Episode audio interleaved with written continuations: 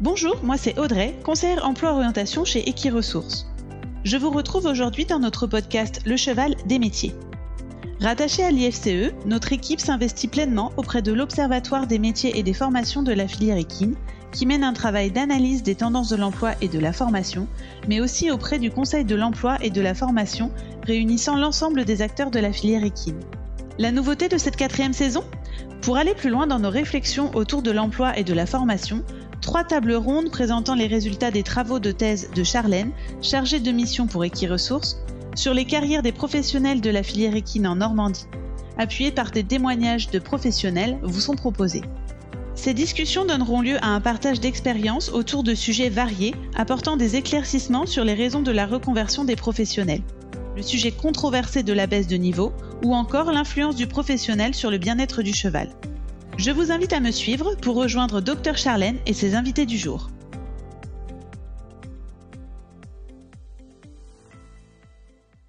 Les entreprises de la filière équine connaissent depuis plus de 10 ans des difficultés à recruter du personnel. Cette difficulté, d'abord visible dans le secteur des courses, s'étend aujourd'hui à l'ensemble des secteurs de la filière. Dans un contexte de pénurie de personnel sans précédent, de turnover élevé des salariés et de baisse d'attractivité pour les métiers du cheval, il convient de s'interroger sur les raisons des interruptions de carrière. Pour comprendre ces bifurcations, nous accueillons pour ce podcast Charlène Lourd, Marine Boutinet et Pascal Meninck. Bonjour à tous les trois. Bonjour. Bonjour. Bonjour. Charlène Lourd, tu es ingénieure de projet et de développement pour le service Equiresources, référent emploi-orientation de l'Institut français du cheval et de l'équitation. Tu es spécialiste des questions liées à l'emploi et à la formation de la filière équine et tu as également été conseillère emploi-orientation durant six ans. Depuis 2019, tu es animatrice du Conseil de l'emploi et de la formation de la filière équine. Tu as été diplômée en 2022 d'un doctorat en sciences de l'éducation à l'Université de Caen-Normandie, avec pour sujet l'adéquation entre la formation et l'emploi et la construction des carrières professionnelles dans les mondes équestres et hippiques. Marine Boutinet, tu es responsable de la sellerie à toute allure à Alençon en Normandie depuis 2022. Tu es une ancienne assistante d'élevage et tu as également exercé les métiers de palefrenier soigneur, de cavalier d'entraînement et de groom durant six ans avant de commencer ta reconversion au poste de secrétaire administratif dans un haras de trotteur. Pascal Meninck, tu es artisan électricien et fabricant de solarium pour chevaux en Normandie depuis 2010. Tu es un ancien cavalier professionnel de sport et tu as également exercé les métiers d'enseignant d'équitation, de coach et de responsable d'écurie durant plus de 20 ans. Charlène, durant ton doctorat, tu t'es intéressée à la manière dont les professionnels du cheval construisent leur carrière et plus particulièrement aux interruptions de carrière. Peux-tu nous présenter les grands traits de ton étude et son sujet? Alors oui, c'est une étude qui, euh, a duré 5 ans, entre 2017 et 2022. L'objectif était de comprendre la manière dont les professionnels construisaient leur euh, carrière, mais dans un contexte où on est en tension, c'est-à-dire euh, avec une pénurie de personnel, comme, comme tu l'as présenté Audrey, et notamment une pénurie qui peut être marquée par un désajustement entre la formation euh, et l'emploi. Alors, je n'ai pas pu étudier l'ensemble de la filière équine. Je me suis donc concentrée uniquement sur les secteurs euh, des courses, du sport et du loisir. Euh, c'est une étude qui a été réalisée en Normandie auprès de professionnels mais aussi de formateurs. C'était important de croiser leurs regards pour avoir une vision d'ensemble de cette problématique.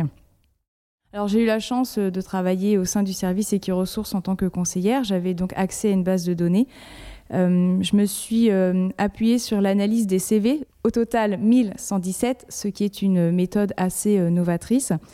Et suite à ces premières analyses, j'ai complété avec des questionnaires, 226 au total, puis des entretiens avec une douzaine de personnes, dont Marine et Pascal.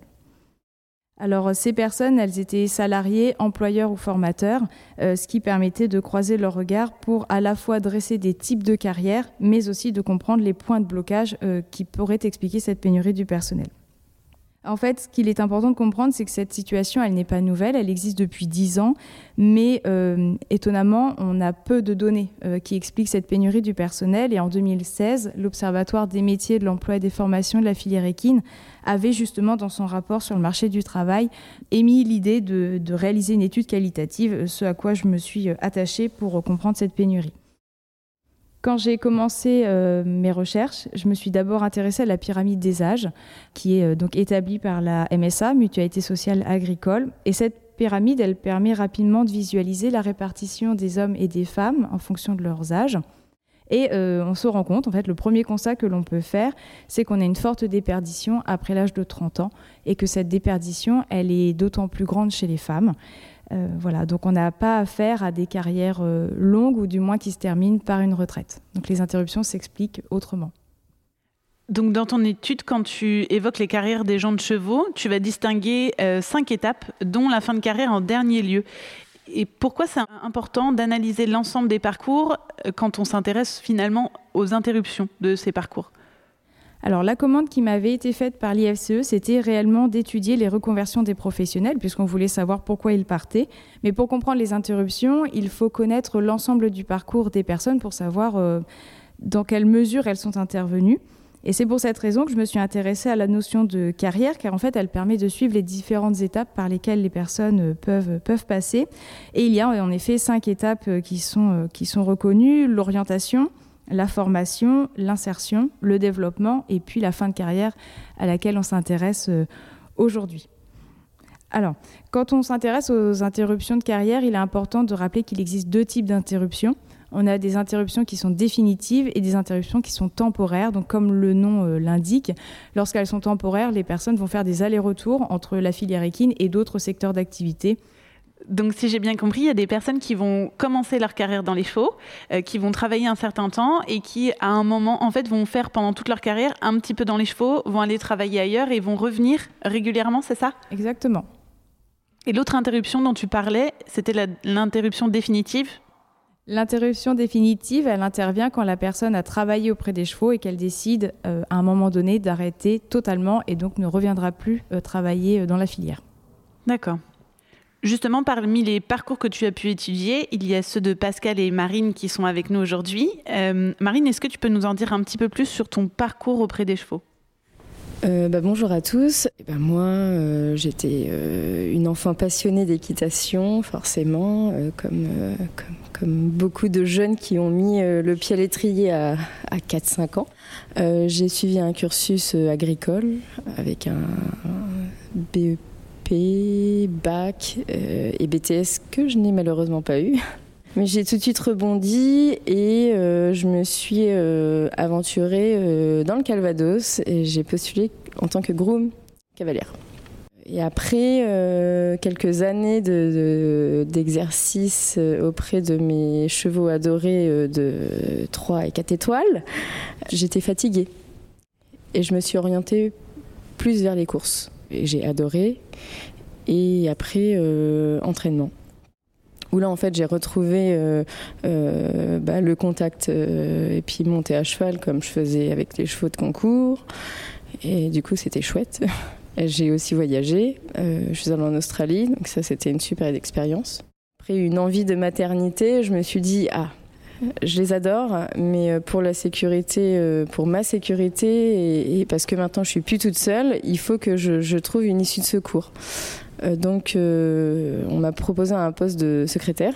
Donc, j'avais toujours le pied et un pied dans l'écurie parce que du coup j'étais vraiment au contact des chevaux et puis du personnel en fait je faisais la jonction entre l'administratif et, la cour donc ça j'ai trouvé ça génial vraiment et après l'opportunité s'est présentée pour ouvrir mon commerce donc c'est ce qui m'a mais du coup, je prends plaisir à quand même aller voir mes clients et dans la cour et, et aller voir les chevaux quand même. Et aller voir les chevaux. Et on a aussi des chevaux de course à la maison, donc euh, enfin moi j'ai toujours un pied. Euh, j'exprime le besoin.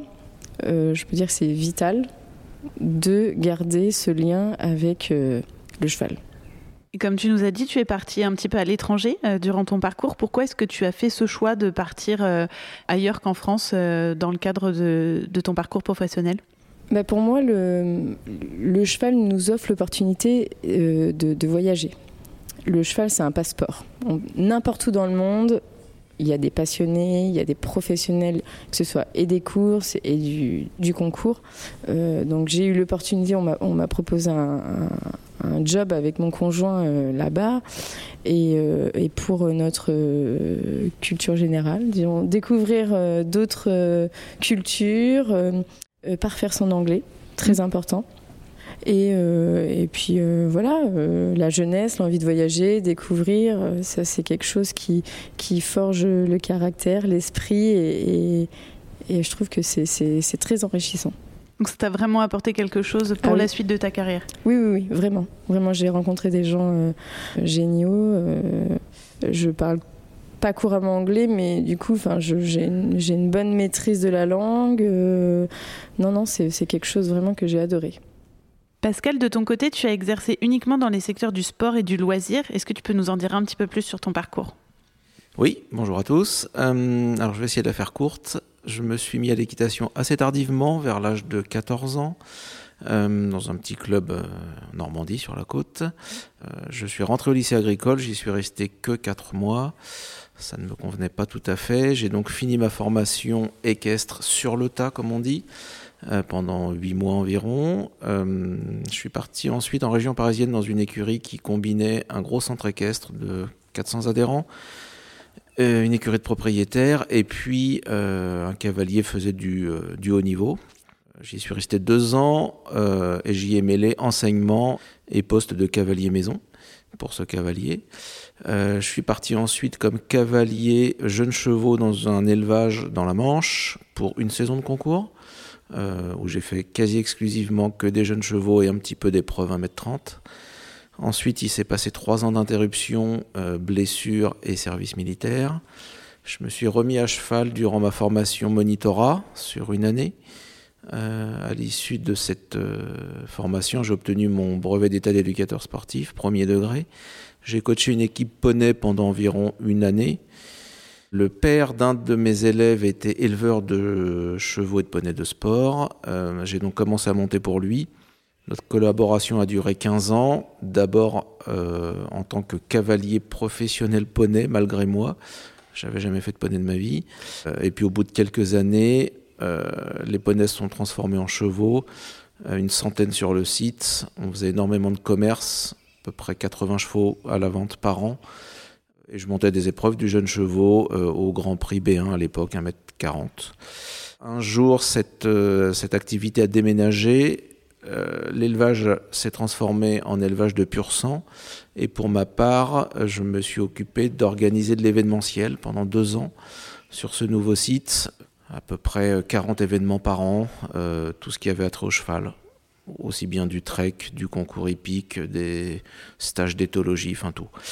Euh, voilà. Et puis, euh, l'activité s'est brusquement arrêtée et on m'a proposé un poste de cavalier euh, dans une écurie de haut niveau, en Normandie toujours, euh, que j'ai accepté, euh, endroit où j'ai refait du concours à temps plein, du jeune chevaux au CSI 2 étoiles, mais également du management et de la gestion d'écurie. Et ça a pris fin en fin 2010. Voilà, fin de l'aventure avec les chevaux à ce moment-là. Marine, Pascal, est-ce que vous pouvez nous en dire un petit peu plus sur les raisons pour lesquelles vous avez interrompu votre carrière avec les chevaux et ce qui, a fait que vous avez changé? Euh, alors pour ma part, euh, j'ai réalisé après ce temps passé euh, à faire plusieurs métiers au fond avec les chevaux, euh, moi je me suis confronté à ce qu'on appelle le plafond, de verre, euh, à savoir que euh, j'ai réalisé que j'allais possiblement ne plus évoluer, à savoir faire toujours ce même boulot, pourquoi pas de cavalier, ce qui n'est pas déplaisant, que dans le meilleur des cas, j'aurais pu changer d'écurie, voire changer de pays, mais au fond, pour faire toujours la même chose. Et c'est sans doute ça qui m'a poussé à, à interrompre à ce moment-là. C'est-à-dire que continuer à mettre la même énergie et le même investissement pour faire encore ce métier possiblement pendant 20 ans, ça m'a pas semblé être euh, judicieux. Et tu t'es un petit peu lassé de ne pas pouvoir avoir euh, un- une évolution dans- de cette carrière, en fait, de, de faire cavalier? Non, c'est pas une lassitude de faire ce, ce travail-là, c'est une réalité de voir que, euh, pour être clair, l'évolution à un certain niveau, elle est très liée euh, à l'argent. Et que si on n'a pas les moyens soi-même de, financer ses propres chevaux, la limite, elle se fait tout naturellement. Donc soit on accepte de rester au même niveau et, et à faire le même job pendant encore 20 ans, soit on se dit qu'on est très content de ce qu'on a vécu et qu'on passe à autre chose. Oui, que c'était une belle expérience et que ça t'a apporté euh, plein de, plein de bagages pour la suite. Exactement. Et toi, Marine? Alors moi déjà, il y avait la santé. J'ai fait pas mal de chutes à cheval, surtout à l'entraînement. Euh, et travailler avec des yearlings de vente, pareil, c'est un métier un peu. Euh, en soi, on a l'impression que une personne à pied à côté d'un poulain de 18 mois, c'est très facile parce qu'ils sont tirés à quatre épingles quand ils arrivent sur le ring et que personne ne bouge. Par contre, l'élevage et la préparation, c'est tout autre chose.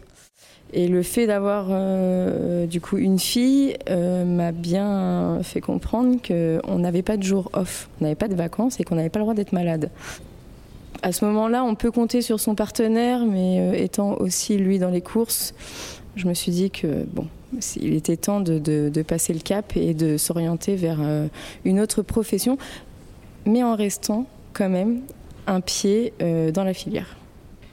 En lien avec les chevaux, via la sellerie et via toujours cette possibilité quand même d'aller les voir et au final de rencontrer d'autres personnes mais toujours passionnées par les chevaux. Oui, parce que pour, enfin, pour moi, j'ai pas eu de, Justement, j'ai eu la chance de ne pas avoir eu de graves accidents, mais j'ai aussi voulu arrêter euh, avant de les détester. Je pars du principe que voilà, je me suis attachée euh, aux chevaux, j'ai fait ce métier par, par passion, parce que en fait, les, gens à la base font ce métier par passion. Hein. Ils, ne comptent pas leurs heures, euh, etc. Mais au bout d'un moment, il y a l'usure physique le corps parle. Je ne me voyais pas passer ma vie sans, les chevaux, mais euh, voilà, il y, a, quand même le côté physique et... Qui t'a rattrapé. Exactement. Dans le cadre de ta thèse, Charlène, est-ce que euh, ces, questions de santé et de plafond de verre, est-ce que ce sont des résultats que tu as pu retrouver? Est-ce que pour toi, il y en a, enfin, est-ce que tu en as obtenu d'autres? Est-ce que tu peux nous raconter un petit peu? Oui, tout à fait. Bah, les, parcours de, Marine et de Pascal, en fait, se retrouvent dans beaucoup de parcours de professionnels du cheval, enfin, du moins dans les courses et dans le sport. Donc effectivement, on, a cet aspect plafond de verre. Ce qui est, assez intéressant d'observer, c'est que quand on interroge les personnes sur leur volonté de faire carrière, au sens de progresser dans leur carrière, euh, souvent, et même très souvent, on a une réponse qui est on ne fait pas ça pour faire carrière. En revanche, quand on pousse un petit peu et qu'on voit les étapes, eh bien effectivement, c'est pas faire carrière, mais c'est atteindre ce plafond de verre.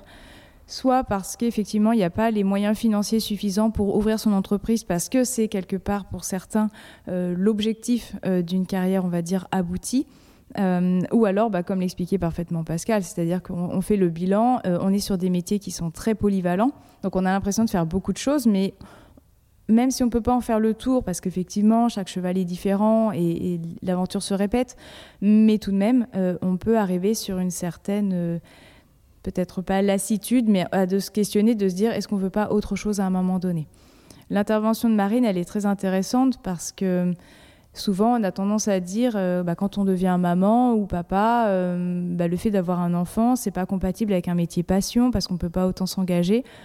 Mais en fait, ce qu'il apparaît, et ce qui est très peu dit et ce qu'il faut surtout dire, euh, et ça arrive surtout chez, les mamans, euh, donc, lorsque l'enfant arrive, il y a cette peur de l'accident. En fait, tout professionnel est bien conscient euh, du risque qu'il peut y avoir à manipuler des, chevaux, qu'ils soient nouveau-nés ou qu'ils aient 11 ans sur un parcours de CSI. sauf que quand on est parent, effectivement, eh bien, on prend, on conscience réellement de ce danger et que si nous arrive un pépin, ben on n'est plus tout seul. Euh, et comment, comment on fait derrière L'autre point qui est assez intéressant dans, l'intervention donc de Marine et de Pascal, c'est qu'on est sur des personnes passionnées qui se sont investies, euh, j'ai presque envie de dire corps et âme, malgré les difficultés physiques et parfois mentales de, ce, de ce travail avec les chevaux mais n'empêche qu'ils euh, sont amateurs au tout départ, donc euh, soit à 14 ans, soit à 8 ans, mais euh, ils restent des, passionnés et amateurs, et donc ils peuvent redevenir amateurs et donc garder le cheval dans leur quotidien. C'est pour ça que la rupture, elle est rarement franche, sauf quand, par exemple, Marine en, a parlé, mais quand on a un écœurement. C'est-à-dire que les personnes ont été trop loin et c'est des mauvaises conditions d'emploi, donc on va peut-être en parler plus tard, mais qui vont faire que on assimile ces mauvaises conditions euh, d'emploi au cheval et donc on finit par détester l'animal alors qu'à la base on s'était orienté pour être avec lui. Donc, comme tu nous as dit, Marine, toi, tu as gardé quand même un pied euh, avec les chevaux euh, de par ton conjoint et les chevaux que tu as à la maison. Et toi aussi, Pascal, tu as toujours ce lien avec les chevaux de par ton métier actuel maintenant? Alors oui en partie, en tout cas sur une partie de mon métier qui consiste à fabriquer des solariums pour les chevaux. Donc évidemment je suis en contact avec des, professionnels du cheval, que ce soit des, des gérants d'écuries, de sport, de loisirs, des centres équestres, parfois aussi des amateurs qui sont installés chez eux, ou des institutions. Et effectivement, sur la seconde partie, j'ai gardé euh, une partie de mon réseau. C'est-à-dire que je, travaille à 80% pour des gens de chevaux, euh, d'un point de vue purement euh, artisanat. donc voilà, ça m'a servi au moins à ça, à créer un réseau et à rebondir en gardant effectivement un, tout petit bout de pied dans le, monde du cheval. Euh, quand on, vous écoute tous les deux et qu'on écoute votre parcours, on sent bien qu'il y avait vraiment une volonté de changer de travail et de plus travailler auprès des chevaux. Donc vous, c'était vraiment un choix, euh, un choix que vous avez fait. Et par contre, il peut aussi y avoir des personnes qui subissent cette interruption et qui, qui arrêtent de travailler avec les chevaux euh, pour d'autres raisons que par choix. comment est-ce que ça se passe dans ce cas-là? Alors, bien évidemment, il existe des reconversions qu'on appelle subies. Je pense notamment euh, aux accidents, aux incapacités de travailler. On est euh, le premier secteur agricole euh, le plus accidentogène d'après la, la, MSA. Et donc c'est vrai que certains accidents peuvent interrompre les carrières. En fait, on ne peut plus travailler tout simplement auprès des chevaux. Alors ça peut être soit des accidents, mais ça peut être aussi des blessures sur le long terme. je pense notamment au mal de dos, aux tendinites, etc., qui empêchent réellement le, la suite de la carrière. Autre raison, mais qui peut paraître paradoxale, puisque nous sommes dans une situation de, tension et donc de manque de personnel, euh, c'est l'emploi. En fait, on se rend compte qu'il y a des, carrières qui sont interrompues par faute d'emploi, parce qu'il faut bien se rappeler que les écuries sont souvent positionnées en zone rurale. Et donc, elles peuvent être espacées de plusieurs kilomètres les unes des autres. Et quand on a des personnes qui sont peu mobiles et qui ne peuvent donc pas trop euh, sortir de leur, de leur périmètre, euh, eh bien, il est difficile pour eux de changer d'entreprise et donc ils sont confrontés à une interruption de carrière faute d'emploi. Euh, quand j'ai parlé avec des, profils euh, tels que ceux de, Marine ou Pascal, quand je leur demandais s'il était facile de trouver un emploi, vu qu'on était en pénurie de personnel, ils m'ont dit non. Parce qu'il est facile de trouver un emploi, mais il est difficile de trouver un bon emploi euh, avec des conditions d'emploi acceptables à partir du moment où on a un certain niveau de compétences et donc d'exigence. Comme tu viens de le dire, Charnène, on se rend compte qu'il y a des conditions d'emploi qui peuvent être un petit peu compliquées. Est-ce que c'est la même chose pour les conditions de travail finalement? Alors, il faut arriver à distinguer les conditions d'emploi des conditions de travail. Les conditions de travail, elles sont reliées directement au métier. Donc, par exemple, quand on travaille avec les chevaux, euh, eh bien, on manipule des animaux vivants et puissants, on travaille dehors par tous les temps. Voilà, ça, ce sont vraiment les conditions qui sont indissociables du métier. Et quelque part, les professionnels, ils ne se plaignent pas de ces conditions de, de travail, puisque quelque part, ils se sont engagés, ça fait partie des règles du jeu. En revanche, ce qui est critiqué, ce sont les conditions d'emploi, effectivement. Donc là, on va être plutôt sur, par exemple, le statut.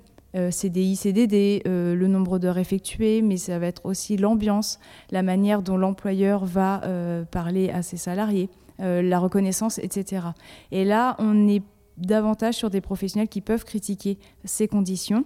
Euh, ça s'est notamment vu lors de du lancement de la campagne hashtag le cheval recrute par Equiresources, où sur les réseaux sociaux, on a pu voir d'anciens professionnels qui justement critiquaient euh, ces conditions d'emploi et on est sur des personnes qui littéralement auraient pu faire carrière plus longtemps mais qui ont euh, bah, interrompu celle-ci parce que les conditions d'emploi ne ne leur convenaient pas ou plus ce qui est dommage parce qu'en fait, on est sur une variable d'ajustement. Euh, voilà, si on a des conditions qui évoluent, on pourrait peut-être garder des carrières plus longues. Marine, Pascal, est-ce que c'est quelque chose auquel vous avez été confronté, ces conditions de travail ou les conditions d'emploi qui, au final, vous ont, euh, ont été des, des, cartes qui se sont rajoutées euh, à votre jeu de vous dire je, je vais faire autre chose que de travailler dans les chevaux alors pour ma part, euh, pas vraiment, parce que comme l'a dit Charlène, ces conditions de travail euh, qu'on peut qualifier de pénibles, je les ai connues depuis mes débuts à cheval, parce que c'était à l'époque un petit peu à la dure, euh, et que je les ai acceptées tout au long de ma carrière. Donc c'est pas ça qui, m'a fait quitter ce, ce milieu-là, c'est juste encore une fois que je n'avais pas de visibilité sur quelque chose de mieux par rapport à mon investissement du moment. c'est pour ça que quitte à, s'investir autant, parce qu'à vrai dire, mon rythme de travail n'a pas changé aujourd'hui. c'est toujours énormément d'heures et un énorme investissement. La différence, c'est qu'aujourd'hui, c'est pour moi. En fait, seul le résultat a changé. À vrai dire, les conditions de travail sont toujours les mêmes. Euh, moi, euh, comme a dit Pascal, euh, en fait, les conditions de travail, on les, a choisies de telles. On travaille avec du vivant, donc on n'a pas le même âge. mais j'ai eu un premier employeur qui me disait toujours Vous savez, Marine, on payait pour apprendre avant. Là, vous avez la chance que je vous apprenne à titre presque gracieux. Bon. Euh, le salaire était euh, minime, mais j'étais logée. Bon, c'était déjà bien. Euh, vous faites ça trois ans, quatre ans, et puis après vous intéressez bah, à la filière course. Et la filière course est, associée au PMU avec des finances beaucoup plus importantes. Et, je peux vous assurer que la première journée que j'ai fait auprès des Yearling avec une équipe de 15 personnes, où là, il faut pas se leurrer, hein, c'est quand même deux mondes. Hein. Les courses et, le, show jumping, c'est complètement deux mondes différents sur tous les stades. Euh, quand on vous dit à midi pile, lâchez ce que vous avez dans les mains et rendez-vous à 14 heures et qu'au 31 du mois, euh, la rémunération tombe juste, vous dites, je pense que mon camp est choisi. On gardera le concours pour le plaisir, mais tout de suite, pour exercer, je vais plus partir sur la, sur, sur, la filière course. Donc, euh, non, après, moi, j'ai toujours pris mon travail euh, à cœur et travailler avec du vivant, c'est travailler 365 jours par an s'il le faut. Parce que, à la base, vous travaillez par passion. Après, moi, le fait de m'être mise à mon compte, comme dit Pascal, euh, euh, il y a même beaucoup plus d'investissement physique, je trouve. Et, après, le résultat est différent. Je trouve qu'il est même plus beau parce que c'est une satisfaction personnelle au final. Donc, c'est quelque chose d'accompli. Tandis que quand on est salarié, que ce soit même autant dans la filière équine qu'ailleurs, bon, vous êtes juste satisfait de votre travail. En fait, c'est juste un dû.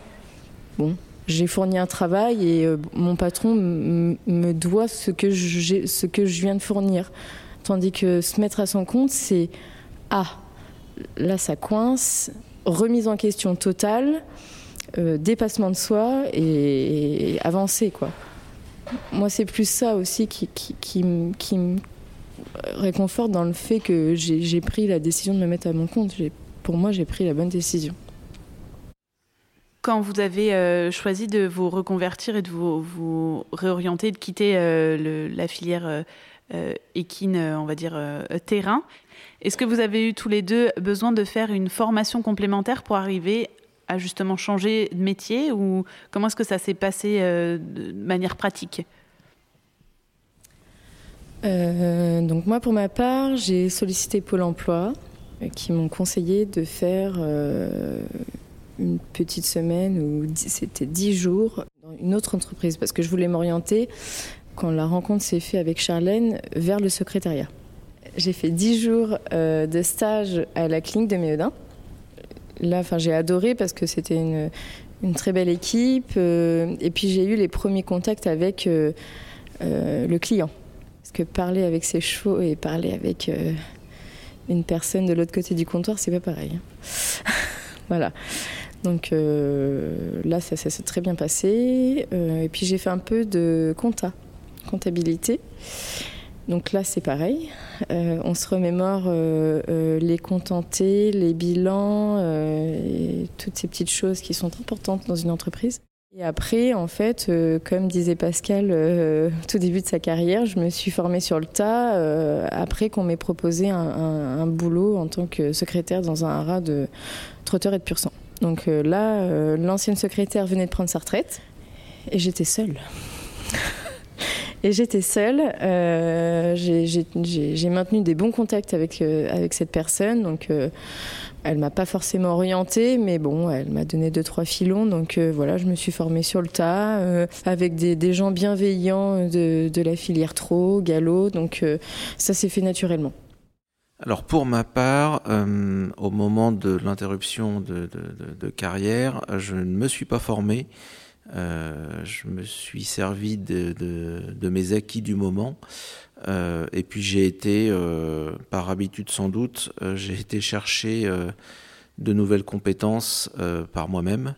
Et il n'y a que récemment que j'ai, je sors actuellement d'une formation qui m'a permis de, me diplômer d'un point de vue purement euh, électrique, euh, en électricité donc. Euh, mais à vrai dire, les, les, 12 années qui viennent de passer se sont, se sont faites sans, sans la moindre formation.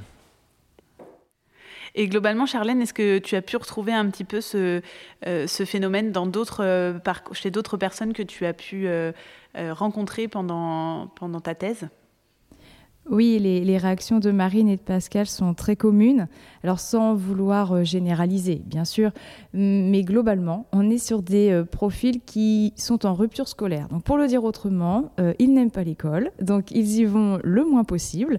Et au moment de la reconversion, eh bien, ce rapport à l'école, il n'a pas changé. Euh, en fait, durant leur, euh, durant leur carrière professionnelle, lorsqu'ils se forment, parce qu'en fait, il ne faut pas dire que les gens de chevaux ne se forment pas parce qu'ils ne rentrent pas dans un cadre bien structuré de la formation continue comme nous, on pourrait l'entendre, mais en fait, ils se forment entre pairs. C'est-à-dire qu'il y a un rapport de preuve. On, se forme auprès de quelqu'un si on estime qu'il est capable en fait de nous apprendre de nouvelles choses. C'est le cas avec Marine et donc euh, l'ancienne secrétaire. ça peut être le, cas de de Pascal avec ses anciens euh, employeurs cavaliers qui avaient un palmarès qui en disait long et qui donc du coup euh, euh, prouvaient, leur notoriété et leur capacité à lui en apprendre davantage. Au moment de la reconversion, s'il y en a une, elle se fera un petit peu plus tard et uniquement si les personnes sont sûres du métier vers lequel elles vont ou si le métier vers lequel elles se dirigent nécessite une formation comme par exemple c'est le cas en électricité où on est obligé d'avoir ce diplôme. Merci Charlène pour ces précisions. Euh, Pascal, Marine, est-ce que si c'était quelque chose à refaire, cette, euh, cette reconversion et la façon dont ça s'est passé, est-ce que vous le referiez Est-ce que vous le feriez différemment maintenant avec quelques années de recul euh, À votre avis? Moi, je crois que je ne changerai rien parce que avec 11 ans de recul, c'est un petit peu facile. J'estime que ça s'est bien passé. Donc, étant satisfait du résultat, je ne vais pas changer la méthode. Donc tu referais pareil, le même parcours? Oui, parce que le, parcours d'avant reconversion. Euh, aucun regret? Non, absolument aucun. Ça t'a permis aussi d'arriver là où tu es maintenant? Sans doute. Ah oui, sans doute. Ça permet. Euh, toutes les expériences servent à être ce que l'on est.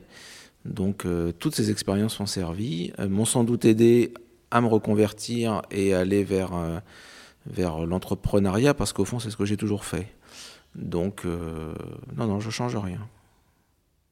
Euh, moi non plus, je changerai rien. Euh, comme dirait Pascal, l'expérience fait ce que l'on est, ce que l'on devient. C'est ce qui nous fabrique notre personnalité. Donc non, non, je changerai rien. tout a été bénéfique pour moi. Est-ce que Marine, lors de ta reconversion, tu n'aurais pas aimé ou souhaité avoir davantage d'appui institutionnel, par exemple de la part de Pôle Emploi ou d'autres organismes associés? Que j'aurais dû faire avant de mettre le pied dans le monde du travail, c'est de passer mon BTS. Enfin, c'était de, refaire en fait une, année et vraiment d'acquérir. Euh, en fait, le cursus scolaire, c'est vrai que pour, sur le coup, on s'en fiche parce que comme, tu disais, euh, on n'était pas école et on sera jamais école, on sera jamais scolaire. Sauf qu'avec du recul, je me dis, ah, il y a, y a, y a peut-être des petites lacunes par ici, par là, et peut-être que si j'avais, oui, euh, forcé un peu, euh, oui, peut-être que j'aurais acquis beaucoup plus facilement et beaucoup plus rapidement. Et sur le coup, euh, en fait, quand on est jeune, on se dit oui, mais c'est du temps perdu. Mais avec, euh, avec du recul, on se dit ah oui, non, en fait, là, je perds, je perds quand même du temps. Je perds quand même du temps. Et quand on perd du temps, on perd de l'argent. Et, et, voilà, et c'est un, c'est un, cercle sans fin, quoi. Donc, euh, donc, non, la formation, oui, je pense que ça viendra plus tard. Vraiment pour peaufiner, finaliser une connaissance ou, ou justement être persévérante sur, sur quelque chose de, de bien particulier. Merci à tous les trois d'avoir été avec nous aujourd'hui euh, pour ce podcast, d'avoir pris le temps de nous répondre et d'être revenu un petit peu sur votre parcours et, euh, et sur les raisons qui ont motivé ce changement. C'était vraiment très intéressant et enrichissant. Merci beaucoup. Merci à vous. Merci. Merci. Vous souhaitez en savoir plus? Découvrez sur notre site www.equiresources.fr les chroniques de Dr Charlène. Chaque mois, depuis janvier 2023, un thème de ses travaux est mis à l'honneur.